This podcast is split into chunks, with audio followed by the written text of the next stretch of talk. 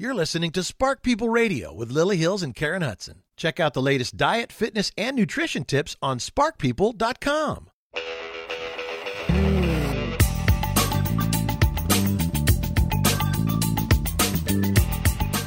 You're listening to Spark People Radio, supporting our listeners and learning the healthy, permanent, and pleasurable approach to getting into the best mental and physical shape of your life. I'm your host, Lily Hills, and we have with us today Spark People dietitian and the author of The Spark Solution, Becky Hand.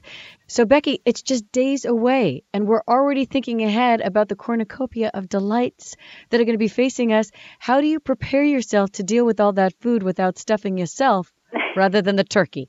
That's right. We want to stuff that turkey, not ourselves. And I think one of the first things that people need to be doing is making a plan. And once they have that plan in place, I think it relieves so much stress and anxiety about going to the event or hosting the event at their home. Um, so I really encourage people just to have a plan of what they're going to eat when they get to that buffet, what they're going to eat from all those Thanksgiving uh, festivity foods. So then that really helps deal with that anxiety and stress that comes about with holiday eating. That makes such complete and perfect sense. And can you tell me why, with that information that I have heard before, why it's so hard for people to sit down and make a strategy? Why they just go into it without actually putting a little side of time to think about what they want to do? You know, I think part of that that problem is they've just never thought about it before. Mm-hmm. Um, it's never even crossed their radar before that that could be a very beneficial aspect of surviving the holidays. In the past, they've just always fretted about it, worried about it, stewed about it without really saying, hey, if I have a plan in, in place, I'm good to go. I know I'm going to get the turkey. I'm going to get this much mashed potatoes. I'm going to have this much of the pecan pie, and everything's going to be fine and dandy. That's so exactly right. just getting them to sit down and really rationalize and think about what that plan is going to be, I think it's a key thing. Yeah, because we were talking earlier in the show about how you prep yourself, how you coach yourself mentally can make the difference between uh, a great workout and a and a, a, poor workout. There's never such thing. Let me take that back. There's no such thing as a poor workout, Uh, but a, a mediocre workout. Let's just say right. it that way. And it's the same thing with coaching yourself around something like this, because you know the pattern is for most people to have about 3,000 calories. The typical American has about 3,000 calories on Thanksgiving. At least, or not more, for those holiday meals. That's true. Yeah. So okay, so give us some more tips. We're going into tips. the holiday. You know, I also come back to the fact of really evaluating your family or friends that you're going to be dining with that day. And do there need to be any crucial conversations with certain family members before you go to the event, uh, just so that everybody's on the same page as far as your health habits? Um, there are those families that have members that are going to kind of force you to eat something that you may not want to partake in. They may coerce you. They may play the guilt card on you. So I think that's part of the planning process too. Who's going to be there?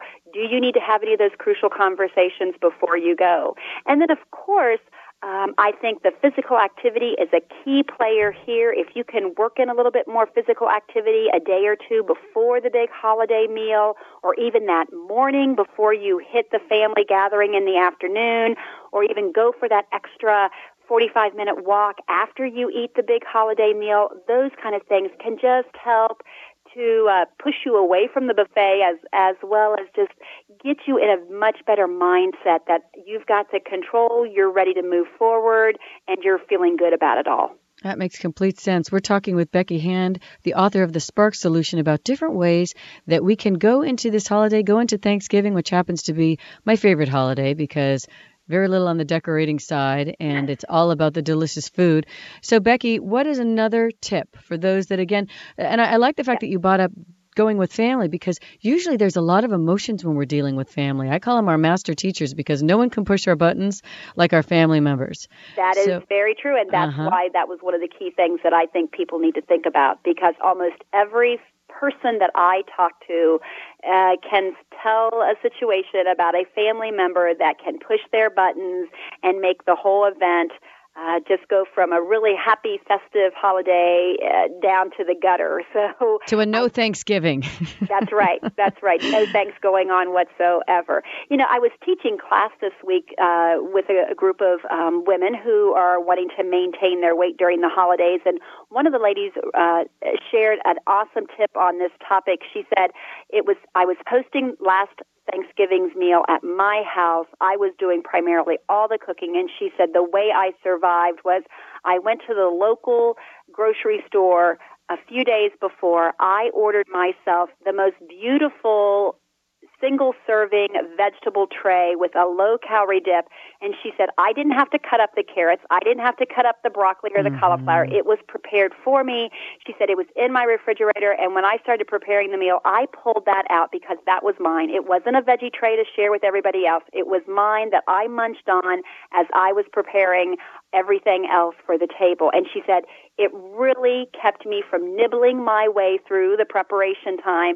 She said, then by the time I hit the meal, I was somewhat full, not ravenous, and therefore it allowed me to make better choices when I got to the buffet table as well. Ah, that makes so much sense. I always talk about it, the importance of having a backup snack, something that's low calorie that you can right. crunch on if you get that overwhelming urge to eat. And that just makes perfect sense. And when we come back, Becky's going to be giving us some more tips to transcend having that Thanksgiving stuff feeling after one of the, the most joyful holidays of the year. You don't want to have that. You want to go into the next day without regret, but feeling like a million dollars. So she's going to share more of her wisdom with us.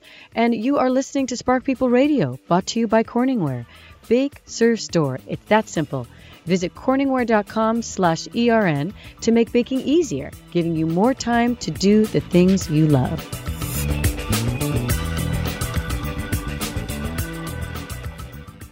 Spark People Radio with Lily Hills and Karen Hudson is presented by Brembo, the choice of champions.